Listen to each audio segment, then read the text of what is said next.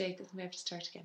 Um, hello, everyone, and welcome to Woman's Place. Um, my name is Tina, and this is Sorcha. And we are, for new listeners here, we are a small podcast in Ireland that is looking into the social, political, and historical lives of Irish women. Now, this is the third time I've said this for this particular um, podcast because uh, we made some boo boos with the recordings. So we've come along again. Um, this is our third time saying hello to everyone from all around the world. So I'm just going to quickly say it because, but we wanted to say hi and welcome to everyone who's listening. Um, we actually have listeners from Australia, United States, uh, UK, France. Bienvenue les écouteurs françaises. Uh, Canada, um, Norway, Argentina, India, Spain, Peru, Belgium, Bulgaria, Finland, Greece, Cambodia, Portugal, and Uruguay, um, which Sorcha is the most excited about. So we um, welcome everyone and thank you so much for listening. It is an honor to have such a international audience um, so we're delighted. And if you are listening from around the world somewhere, or even in Ireland, which is you know my favorite place, then please do get in contact and send up us, us a DM. Especially the French. If you are France, you're if you are France and you are listening to this, please message me, message us. Um, let us know if you are native English speakers living in France or native French speakers. Why why you're listening to the podcast, how you found the podcast. So yeah, we'd love to hear from you. Today we're talking about um, witchcraft. So I had this idea of doing a podcast on witchcraft, and of course it's such a like dense subject, and there's many, many, many different ways we could come from it. So we're just doing we trying to focus a little bit it down today onto um, the so the relationship between plagues and and witches, or um, how basically how witches are to blame to for for this pandemic or for the Black Death or for typhoid.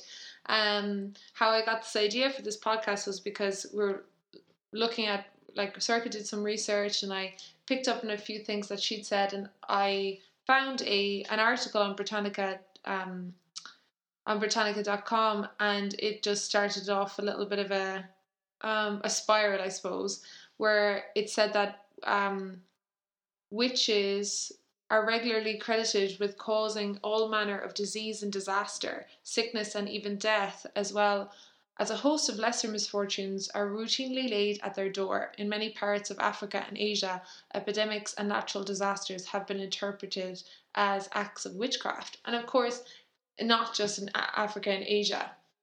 You can see it right now. It just like, because uh, it like set off a uh, like a bell in my head. I was like, we're doing that right now with Batwoman or Bat Lady. Now, if you don't know who Batwoman or Bat Lady is, she's the woman who's the head. She's a head scientist virologist in um, the Wuhan virology lab in in China. And she had her face and her name has been plastered all over, especially right wing media in the West being like, this woman has been studying coronaviruses and bats, and look, there's a bat coronavirus. So, so they're saying, and they're accusing her of um, deliberately creating a coronavirus um, origin- that uh, and releasing it out into the atmosphere. And I just thought that that was crazy. I was like, wow, we're we are doing this what this Britannica article said about like how witches are being blamed. I was like, that's a modern example of that. And so we set I we set about looking into the relationship between disease and witches, and it led us all the way back to the plague, and actually let us let us get. There's such a like a a strong connection with with um, with epidemics and pandemics and disaster and blaming witches for it. So we're going to like take you through through a bit of that history and hopefully you will be as excited and astounded and amazed by um, all of it as much as we were. So um, uh, Sorcha is going to give us a little bit of an overview for the third time on um, on uh, uh, witches in biblical times. So, as I said, as I said twice now before, Okay, I've already um, told you all of this information, but you didn't remember, so listen up. yeah. exactly. So basically, um, we have to kind of think of the Bible as one of the first pieces of standardized literature that kind of went around the Western world. Obviously, people believed in witches before this, but this is one of our earliest sources. And they're mentioned in the Bible in the book Samuel 1, which is part of the Old Testament and was written around 9000 BC. And it tells the story of King Saul, 900. who 900 BC, yeah. So King Saul wanted to summon the dead prophet Samuel's spirit. And the only way he was going to do that was to get a witch. So he asked the witch of Endor to help him. Mhm. The witch rose Samuel from the dead, and Samuel prophesied that Saul and his sons would die the next day. Mhm. And they did, they died in battle, and Saul then um, took his own life. So, from this very early source of literature that was kind of spread all around Europe, we can see that there's a message here of like witchcraft is not good and it's not going to get you anywhere. And then the other kind of often cited passage from the Bible is Exodus 22:18, which is um, "Thou shalt not suffer a witch to live." Right, and these these witches are they? The they were in this time they were like men and women, right? Yeah, so at this time you had um, the term kind of magician or like person who could do magic, and they were both men and women. Um, there were two kind of types. One of them was the type that um, you might kind of think of as like a healer. So somebody usually doing good magic, um, healing people, maybe selling people small favors like herbs in a pouch that are going to help them to find something that they've lost and then you and they could be men or women. And then you also had what's called learned magic which is um, say like the study of things like astronomy and alchemy and the study of demonology and potion making. And usually those people would be men because they would have to be highly educated. So that's why it was called learned magic. These people usually worked for like um, a lord or a king and they're kind of what you think of when you think of uh, like a Mel Brooks film of like the guy down in the bottom of the dungeon like making potions um or like uh, like in Game of Thrones um your man the uh he's like uh your one oh my god I can't even talk he's like Queen Cersei's healer and he like gives her potions and stuff that's what learned magic is Right. Okay. Yeah. Yeah. Yeah. Cool. So we have like witches and witchcraft as as far back as that, but it wasn't really seen as something. They weren't too concerned about it. Like witches weren't too much of a concern. Um, No, not at all. And like contrary to a lot of people's beliefs, like the church hasn't always been against witchcraft at all. So in the real early church, like 300, 400, 500 AD, there was an idea that God was omnipresent and omnipotent. So he's everywhere all the time and he sees and hears everything. And so Christianity has no reason to fear um, to fear witchcraft because this amazing God would always protect them. So, like, if he's everywhere and he sees everything, then nothing bad is going to happen. So, like, St. Augustine of Hippo, who was like a really influential early theologian, argued that only God could suspend the normal laws of the universe. Neither Satan nor witches had supernatural powers. And his view was so influential that the medieval church never really bothered itself looking for witches or tracking down witches. And even if an accusation of witchcraft did come up against them, at the very most, the person would be given a fine. You've been practicing witchcraft now, I hear, Tommy. You can't be doing that. Here's an all fine, pay there before before the week is out, and you'll be grand. Like Exactly. Yeah. They just didn't see it as a threat at all. that's so interesting. yeah.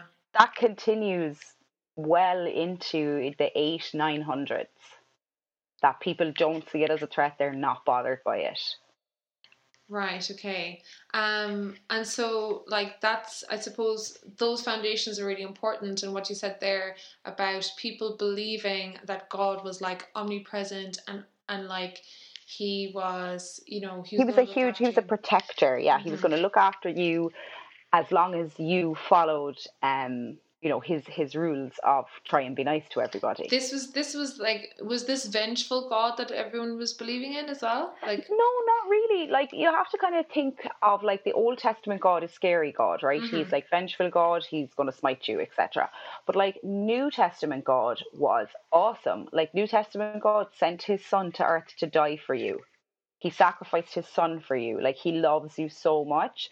And one of the biggest appeals of the early church was that, unlike, um, say, Roman or most pagan religions, where your social status had a really strong impact on um, your kind of religious status. Um, because maybe you couldn't afford to sacrifice things, or maybe you couldn't afford to go on a pilgrimage, versus um, like the the Christian way, which was like either Jew or Gentile, like God does not care. Like he doesn't care if you're the poorest person on, on the planet or the richest. Your soul is all that matters to him. He doesn't want sacrifices. He doesn't want money. He doesn't want animals. He just wants you to follow his rules. And if you follow his rules, you're going to go to heaven when you die, no matter how rich or poor you are. If you don't follow his rules, you're not going to heaven when you die. Right. Okay.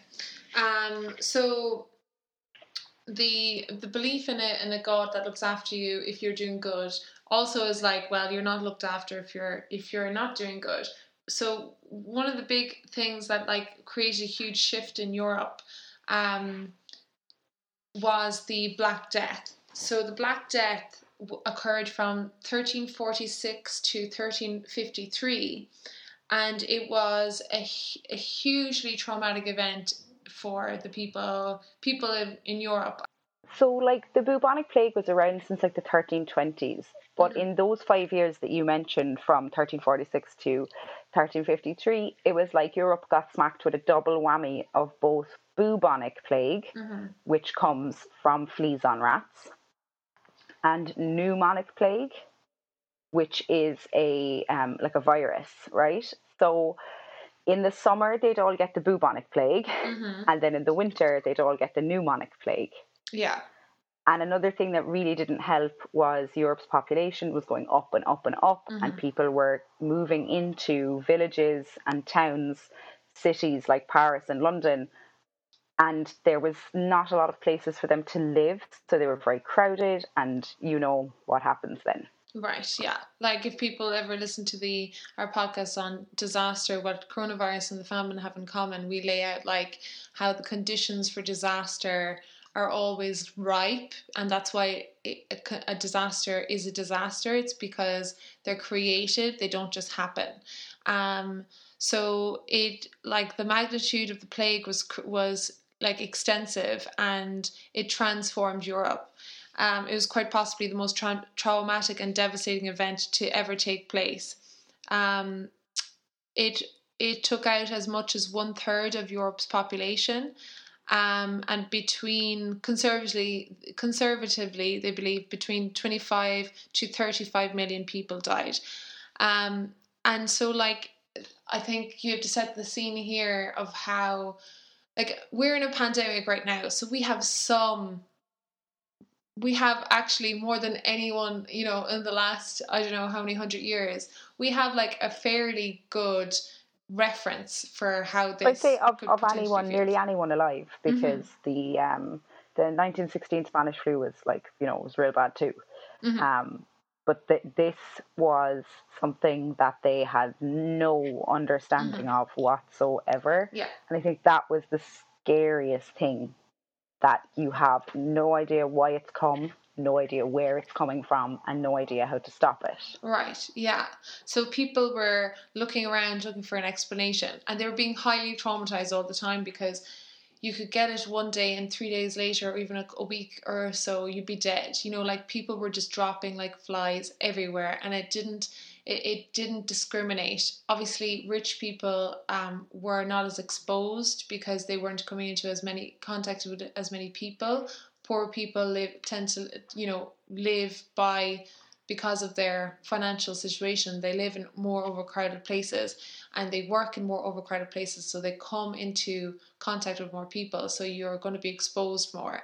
But everyone, it touched all stratus of society. So it was it really had people like they don't even know how many people died because the people who were keeping the ledgers fled you know into the countryside. Like people a lot of people just went into the countryside and waited it out like isolated themselves completely from society for years. Um but so people were really looking for an explanation. Um like why is this happening? Because they couldn't see it they couldn't see it and they couldn't they couldn't find out. They had theories or whatever. And one of the theories they came up with was people are deliberately spreading it. So the, they they would call we would call um, uh, plague spreaders. Now we have that that equivalent now almost like you know people who are going around and maybe we can understand why they were you know these people were spreading it because maybe they didn't believe in it you know they they believed that they weren't going to get sick. And we have a perfect idea of what that person looks like you know and people going around like people who won't wear masks or people who refuse to get vaccinated or people who you know they're like i'm not going to get it blah blah blah and they go around spreading it. So um you can imagine uh you can imagine even obviously eh, it didn't even need to be that deli- that deliberate then because it was so easily passed on and um, but they believed that there was plague spreaders. People were deliberately spreading it. Um, during the plague a desperate europe saw, sought scapegoats and the most common uh, group that society blamed was the jews. So as early as 1348, there was a panic over pestis manufacta, but diabolically produced disease, and a rumour was already in circulation that Jews had created the plague as part of an international conspiracy to destroy Christendom. Now, I don't know if people know about the current right wing conspiracy about the Jews and feminists. And this is where the witch, you know, witches and, and, and Jews here, as well as feminists and Jews, are, is still a theory that's going along. Like the, the right wing conspiracy is that globalists, aka Jewish people, are um, collaborating with feminists and leftists in the West in order to introduce um, introduce uh, uh mass immigration to take down the West and destroy Christian society. Like that is not only is that a still a relevant theory, that is like the dominant right wing theory that is going on in uh, on on the news like everything can be kind of traced back to this especially the the further online you know the the more radical corners. real rabbit holes. Yeah, the, the rabbit real holes. rabbit holes. yeah, yeah, yeah, yeah. Places you don't want to go. But even like Tucker Carlson or Hannity or like any oh, of Jesus. these people, Trump, they would be they, they mightn't be saying it out straight, but they're hinting to it. This is something, you know, like we have to save the West. That's what that's about, you know, because they think it's being taken over by feminists and globalists, aka the Jews. So, anyway, back to the plague. They were looking for scapegoats. Um, the Jews were were were blamed. Zurich banned Jews forever in 1946. Uh, Basel burned 200 Jews after herding them into a barn, and Strasbourg, uh, 900 Jews were burned and the rest expelled. Um, now, members this was mm-hmm. like this was very um, common like as well though like just mm-hmm. to point out that uh, the Jews kind of were a very easy scapegoat mm-hmm. for um, a lot of problems, um, particularly because outside of very rural areas, particularly in towns and villages, Jewish people tended to have a profession. Um, so maybe they were tailors or bakers or goldsmiths or whatever they were, and the other profession that they um, practiced was usury. So, usury is the practice of money lending, which was um, at the time deemed to be against the Bible. So, Christians couldn't lend money, but Jews could because it's not against the Torah.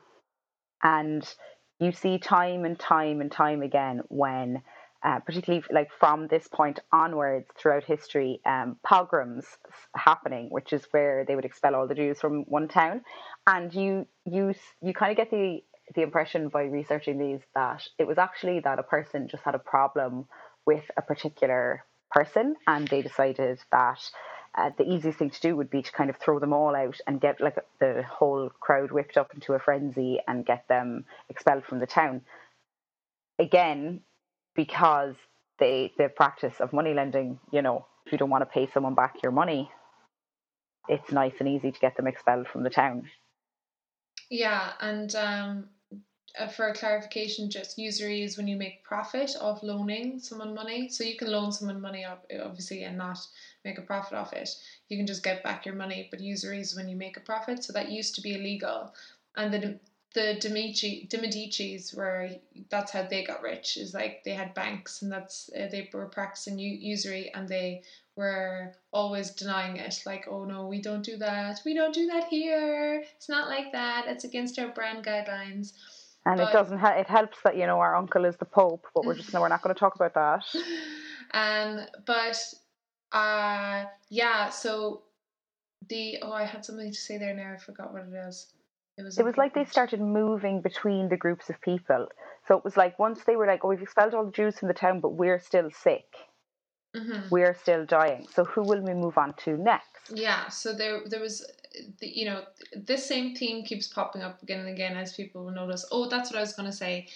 The the um because the expulsion of Jews because people were indebted to them or they wanted what they had, they wanted to eliminate their economic competition um, we touched on this in other podcasts when we were talking about the conservatorships, and we were talking about what was the other one we did that we were talking about? Um, uh, that jealousy.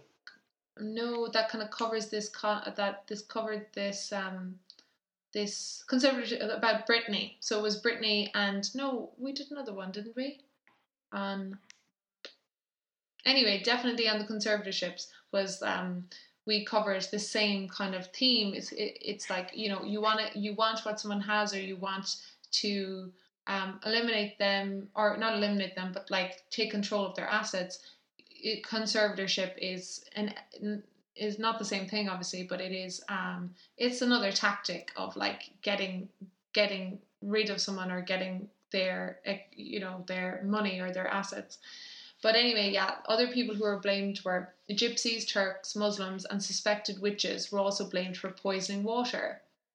Um, water supplies. So witches at this time, like let's remember, are men and women. So we're still talking about, um, you know, and they wouldn't have had a very poor standing in society. They wouldn't have had a high standing in society, mm-hmm. but they wouldn't have had a very poor standing either. Mm-hmm. Yeah, you know, so they weren't considered like outcasts or whatever. Right. Okay.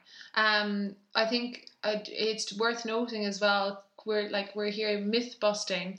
Um, you know, uh, one of the things that struck me what when I was reading was someone mentioned compared like the cauldron to a bubbling um just a bubbling pot on the stove and I was like oh my god that is what it is uh, of a witch you know and like then the flying broom is just a broom. And i was like so is the is the is a witch just like a wife who's pissed and she wants to kill her husband but it's also a projection you know because i looked into and this so you can like um, debunk this myth now everyone who's listening but you know they say poison is a, wim- a woman's um, uh, weapon but actually way more like not way more it's like 60 40 um men poison more than women poison. So again it's it's a projection it's not real. It's a it's potentially like you can imagine you're a husband you're not treating your wife really well and you have you have like made her into this witch who like poisons your dinner. Um uh so yeah that was just what was going into my head. I'm not saying that that's that's what was happening but um, I just think it's an interesting comparison to make that like when you when you look at a witch you're like oh you're just a woman in a kitchen like where did that where did that come from but anyway I definitely think the imagery was a, a point though of, of being like these are the witches weapons because they're the woman's Mhm. weapons right yeah do you know yeah. like kind of be like get back in your box now hmm Yeah. Um. So we have the plague. We have like everything's grand. Kind of, you know, people are living away. We have the plague. We have the um plague spreaders. We have the way they they deal with plague spreaders, which we'll talk about in a second. Um, we have them looking for scapegoats and finding different types of scapegoats, and then we have just like a really traumatized population um, in Europe, all over Western Europe. And um, then we get into, Sorcha, you want to talk a little bit about the pushback from the church? So obviously, as we've spoken about, um, prior to the Black Death, there was a real thought of like an ever-loving, totally chill God who, as long as you followed his rules, you were going to be fine. And obviously, when something as traumatizing as the Black Death comes along, people begin looking for answers, and some of their answers are to scapegoat people, but also some of their answers are to re to to decide that they're not being holy enough. So there was a kind of a pushback from the church beginning um, just after the first kind of um, wave of, of plague hit Europe. In 1326, John the 22nd issued a decree that stated that magical practices such as like the wearing of talismans or special blessed rings or um, you know maybe your your lover's favor that the local witch had um, put a spell on for you to keep you safe that these were now heretical. So they were now no longer allowed. They were against church law. And as um, as the the plague got worse and worse kind of more and more treatises started coming from the church and being disseminated by the bishops through the various par- par- parishes and one of these was that um, women were spiritually weaker than men. That this kind of idea was put out there that women were more susceptible to um, to being possessed by a demon or by the devil. And this was women specifically more so than men. So you kind of started to um, see an emphasis on a satanic pact that basically um, building on a, a, a kind of a an unfortunate, very anti-Semitic idea that Jews were in league with the devil, building on that previous um, terrible propaganda, they started issuing more terrible propaganda that was basically saying that women could be easily influenced by the devil. So women could surrender their souls and call on the assistance of the devil, which I even think was a part of taking power away from women as well, kind of taking power away from these natural healers that um, were prevalent in Europe in towns and villages and turning them into kind of silly women who had been possessed by the devil instead of what they were previously, which was kind of an odd but respected woman who helped people when they needed help with a variety of things because she was so knowledgeable. So they were even taking that that knowledge away from um, fr- from the women, which I just thought was terrible. And so this begins a real time throughout the, the, the plague and and after this real time of religious turmoil. Yeah. Um, So- yeah. If you want, do you want to get into it? Yeah, so uh, just like the, the as Tina said about like how traumatizing um the plague was and how people began looking for answers. This this went from you know the the, the ground to what was at the time the, the highest point on earth, which was the papacy. So the papacy at this time has a, a huge amount of power. Not only do they have the city of Rome, they they run the city of Rome. They also have a lot of armies and and they also bless every king that um, is crowned. Every king and emperor had to get a blessing from the Pope. They the the the countries of Europe had to ask the Pope if they wanted to go to war. Like he had a huge amount of power. And after Pope Gregory XI died in um, 1378, the Roman people rioted because they wanted an Italian elected pope. They, the the school of cardinals, elected Pope Urban IV. However, he was a really shitty pope, and many of the cardinals who regret who elected him soon regretted their decision, and they because they couldn't um, elect a new pope because the the pope has to die before there's a new pope. They removed themselves from Rome, where even though Pope Urban was still reigning, they elected a guy called Robert of Geneva as a rival pope, and um, he took the he took the the name uh, Pope Clement VII and established a papal court in Avignon in France. So this is an event known as the Great Schism, and it would have reverberated all around Europe that the papacy has split, and there is now two popes. And for quite a long time, there was two popes. There was seven successive popes reigned in Rome and in Avignon, and at one stage there was even a third pope, and they all excommun- excommunicated one another um, and nobody like knew who the true pope was. So this was causing like real doubt in bishops, bishoprics, and parishes across Europe, and like some countries like France and Scotland sided with the Avignon Pope, and other countries like Ireland, the Holy Roman Empire, um, followed the Pope in Rome. So this would have been like really damaging to the church's reputation, really damaging to people's faith in the church, and really damaging to their faith in kind of God and his powers. Um, it was eventually um, brought to a resolution in, in um, 1414. Cardinals from both factions met in Pisa and agreed to elect a single pope, Pope Martin V. This ended the schism and brought the papacy back to Rome, but the damage had been done. Like the church had a really bad PR problem and they needed to fix it somehow. And so Tina's going to tell us a little bit about that.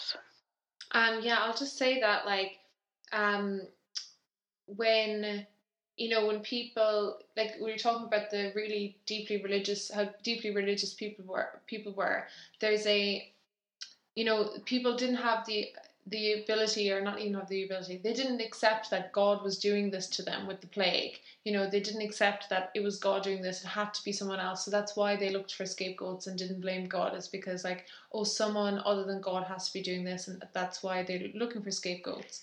Um but yeah so you and i thought that was so interesting the way you were talking about how those it, it was creating a you know kind of a new there was like um, a schism as you say and this was a time as well after the after the after the Black Death because so many people were dead, um, and uh, it created huge social unrest across Europe. So like the when the church was split, also society was split.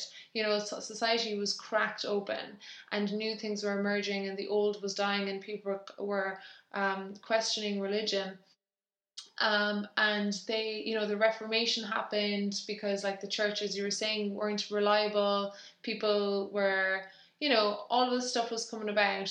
And um, i just think that like that's so interesting how the how the how the um the church split and it was like a real representation of what was happening in society.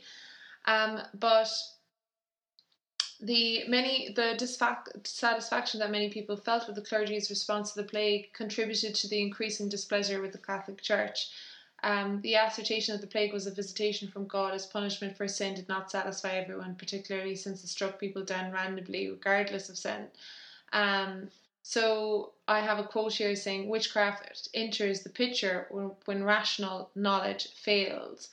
And at, at the period of time after the Black Death, you have many pandemics or many epidemics and many disasters that are happening.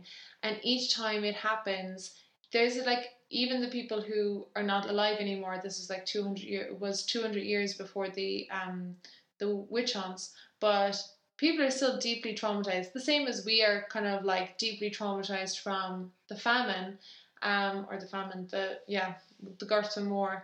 Um you know we still that's how many years ago now? Is that nearly 200 years?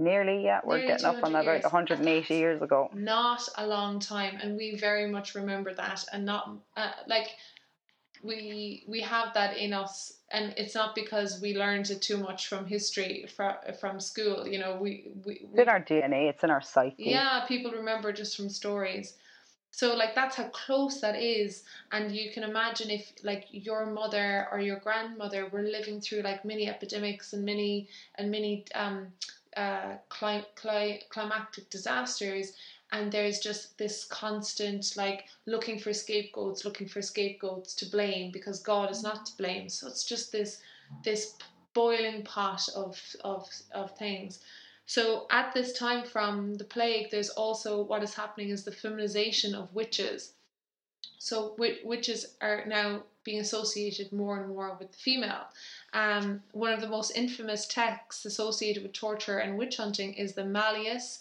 maleficarum can you say that Malleus Maleficarium. Mm, There you go.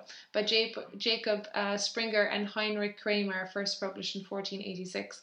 The spelling of maleficarum in the title as opposed to maleficorum feminizes the word according to Latin, Latin grammatical rules and makes explicit the idea of witches as solely female. The persecutors of plague spreaders, so here we have the connection again between the plague and the witch hunts. The persecutors of plague spreaders were seeking a way, sought a way to remedy the plague, um, but uh, witch hunters of the early modern period were attempting to assert control over all aspects of society. So, um, during the If you want to learn more about the Malphisis Malcarium, you can check out our podcast on um, women's mental health. Uh, it's called That Witch Cray. Mhm. And we just kind of detail a really kind of just mental story about one of the writers of the Malphisis Malficarium, a guy called Heinrich Kramer. So if you want to hear more about that, please go to our That Witch Cray podcast. Yes, yeah, that's a good one. Um, so the most direct and morbid way in which the plague relates to the witch hunts is the trial and interrogation techniques that witch hunters used. So charges were brought, brought against plague spreaders and suspected witches of the 16th and 17th centuries were very similar. You had an intention to harm with no ocular proof and with uh, confessions brought out by torture. So um, they you know the same same techniques were used to to interrogate witches. The most brutal way in which the plague influenced um, so it was the sorry it was the same methods.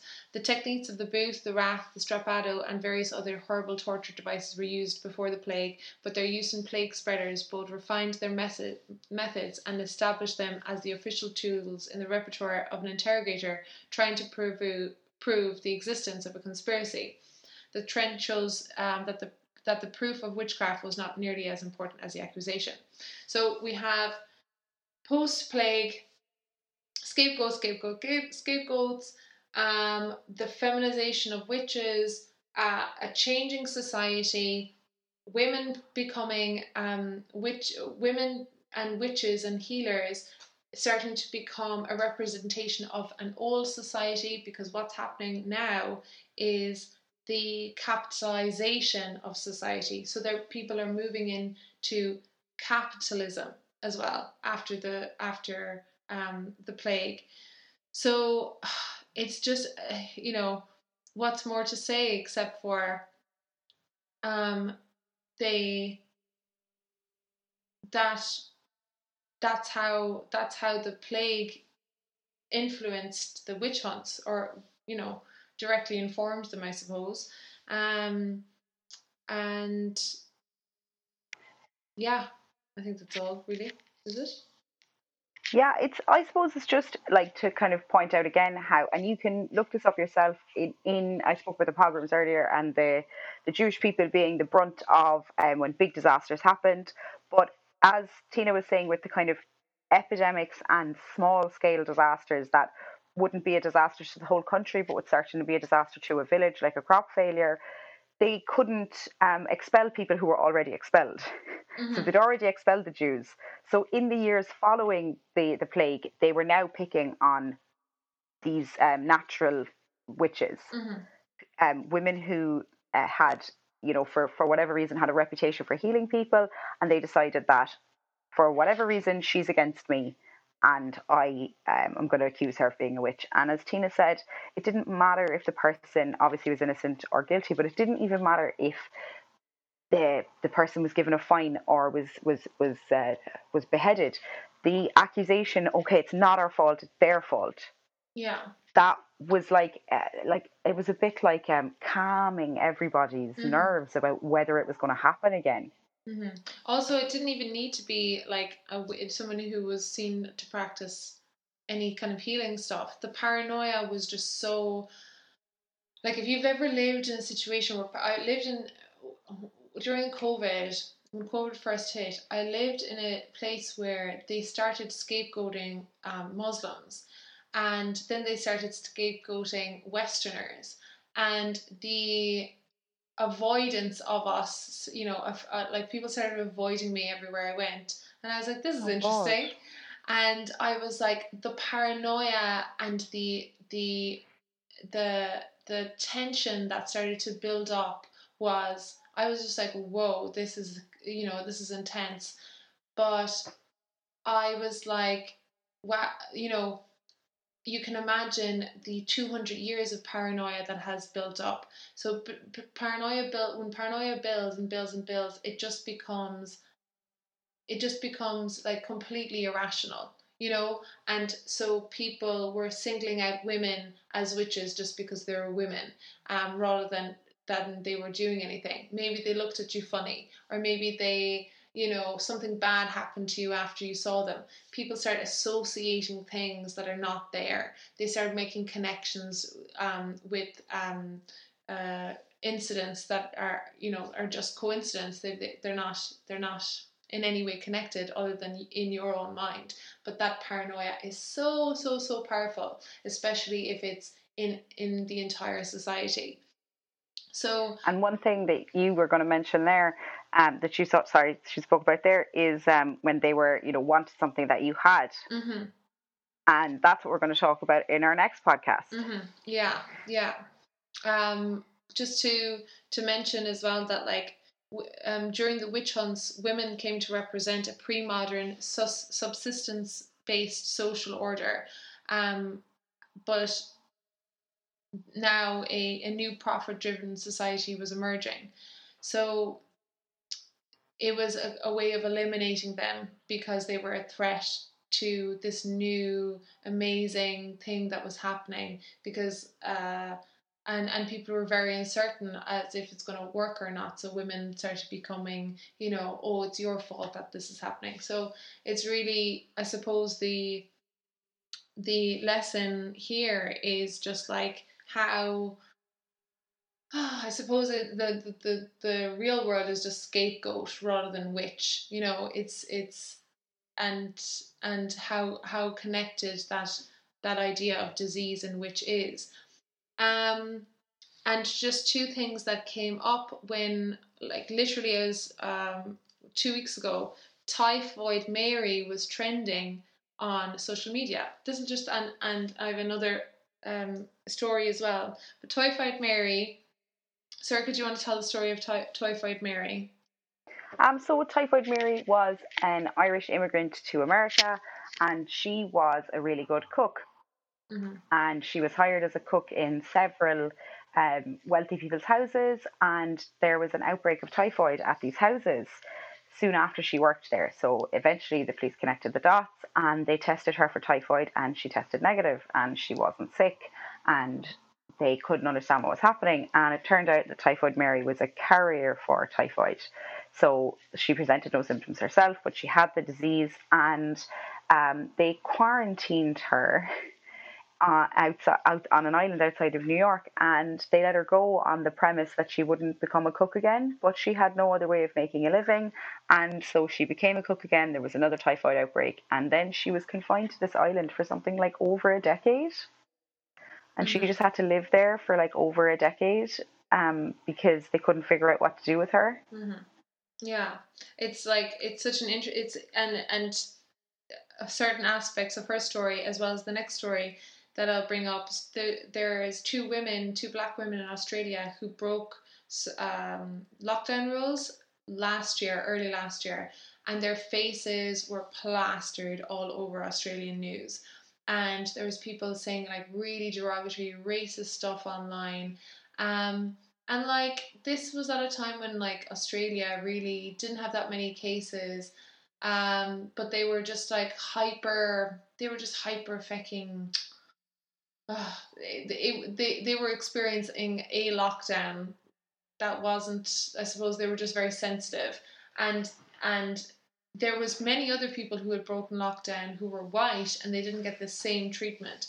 So the thing that Typhoid Mary has in, has in common with these two uh, black women in Australia, as well as quote unquote Batwoman of this pandemic as well, um, COVID, is that they're like um, othered, um, othered non-white um, w- women who, who are othered anyway, living in, um, I suppose, obviously Batwoman isn't, but like she has become part of this global society. But um, like Mary Malone, Malone, Malone, Malone, she would have Malone. been Malone. She would have been like not considered white at the time in America when this was happening, you know. So because she was Irish, so it's just it's just really important. I suppose this is kind of like why we do this podcast as well, or one of the elements of it is to like understand the dynamics of what is happening behind these kind of phenomenons when they pick up you know that they're when when they happen it's not just that it's like happening right now and it it, it actually has a precedent and it goes back to the plague that's how old this um this idea or this phenomenon of blaming women slash witches for things that are happening um, in people's lives. So I just think, uh, yeah, that that's that's one of the reasons why we do this podcast is to is to uh, bring that understanding to um, ourselves. To be honest, because I didn't kind of know that before I looked in, in, into this um, whole thing. So anyway, yeah, I think uh, that is what we have so far. What we have for now. Um, obviously, witches are going to be a huge um, topic for us, and we're maybe not, maybe it won't be the next podcast, but certainly in upcoming podcasts, we are going to get a little bit more pop culture on it, and we're going to talk about envious witches and Instagram bitches. Um, so stay tuned for that. We're going to talk about bloggers and veils. Dun, dun, dun. Um, Which I was like obsessed with. Obsessed. I was obsessed with it. Yeah, it was so. So good. for you, those of you outside Ireland, like hold on to your hats. Hold on to your hats. This. Like this is just scan. Like the tea is piping. It's piping hot. Piping. Piping hot. Yeah. Um, Coleen Rooney and yeah, we're going to look at wicked witches and good witches of um in pop culture too, and have a look at like what do they have in common and what are the themes and um yeah. So we're gonna have a look at that and I think that will be a super fun episode. It'll be super fun. If you're in America, tell us how super fun it is. Like um, if that's someone from New York listening to us now, they're going to be like, "That's not my accent." No, it's not their accent, but it's certainly a good. I do a good Valley Girl accent. Like, oh my god! Like, don't tell me I don't do a Valley Girl accent. I totally do. Um, I feel like I would like I feel like I'd attempt a New York accent and it would just automatically become like some other nationality because that's always what happens to me when I try and do accents. My, my I we have a good one that we try to do for New York is like Tommy, it's your Auntie Mary. Tommy. Oh, I like it. Okay, it's not too bad. That's actually much. Yeah, yeah, I'm feeling that. Okay, cool, cool. Tommy. Um, so thank you guys so much for listening. Yeah. And if there's anything you'd like us to do a podcast on or anything you're curious about, uh, please do let us know on our socials. We're most active on Twitter. Mm-hmm. Yeah. At um, a woman's place. If Ireland. you're like, oh God, I really want to know about this thing. I've been asked to do a one on politics to like explain what politics are, and I'm like, yeah, totally, we'll do that eventually. I want uh, people seem to be interested in the Russell Brand one because like nobody who knows Russell Brand more than I do. Like I know Russell Brand quite well. I did a Zoom call with him only a while ago with 400 people, but still. Um, you, you were know, there. I was there. He was in front of me in my face. Exactly. Um, I saw him in concert one time in, in London actually, but yeah, it's an it's it's an interesting one because he is spreading misinformation. He actually co- covered Shi uh, Zhengling Zhengli as well, and being like, "Is this Batwoman the cause of the coronavirus?" And I was like, "Dude, No. dude, what are you No. doing?" But anyway, Why so- do this, Russell? Why? why? But Russell, no, he has become a geriatric millennial. He's just like, you know, live like he ha- he really is embodying live long enough to see yourself become the villain. Like it's Oh God, no. yeah, no, it's happening. It's happening. Right. Oh, thank you for listening, guys, Thanks everyone. and we'll talk to you soon. Bye. Bye.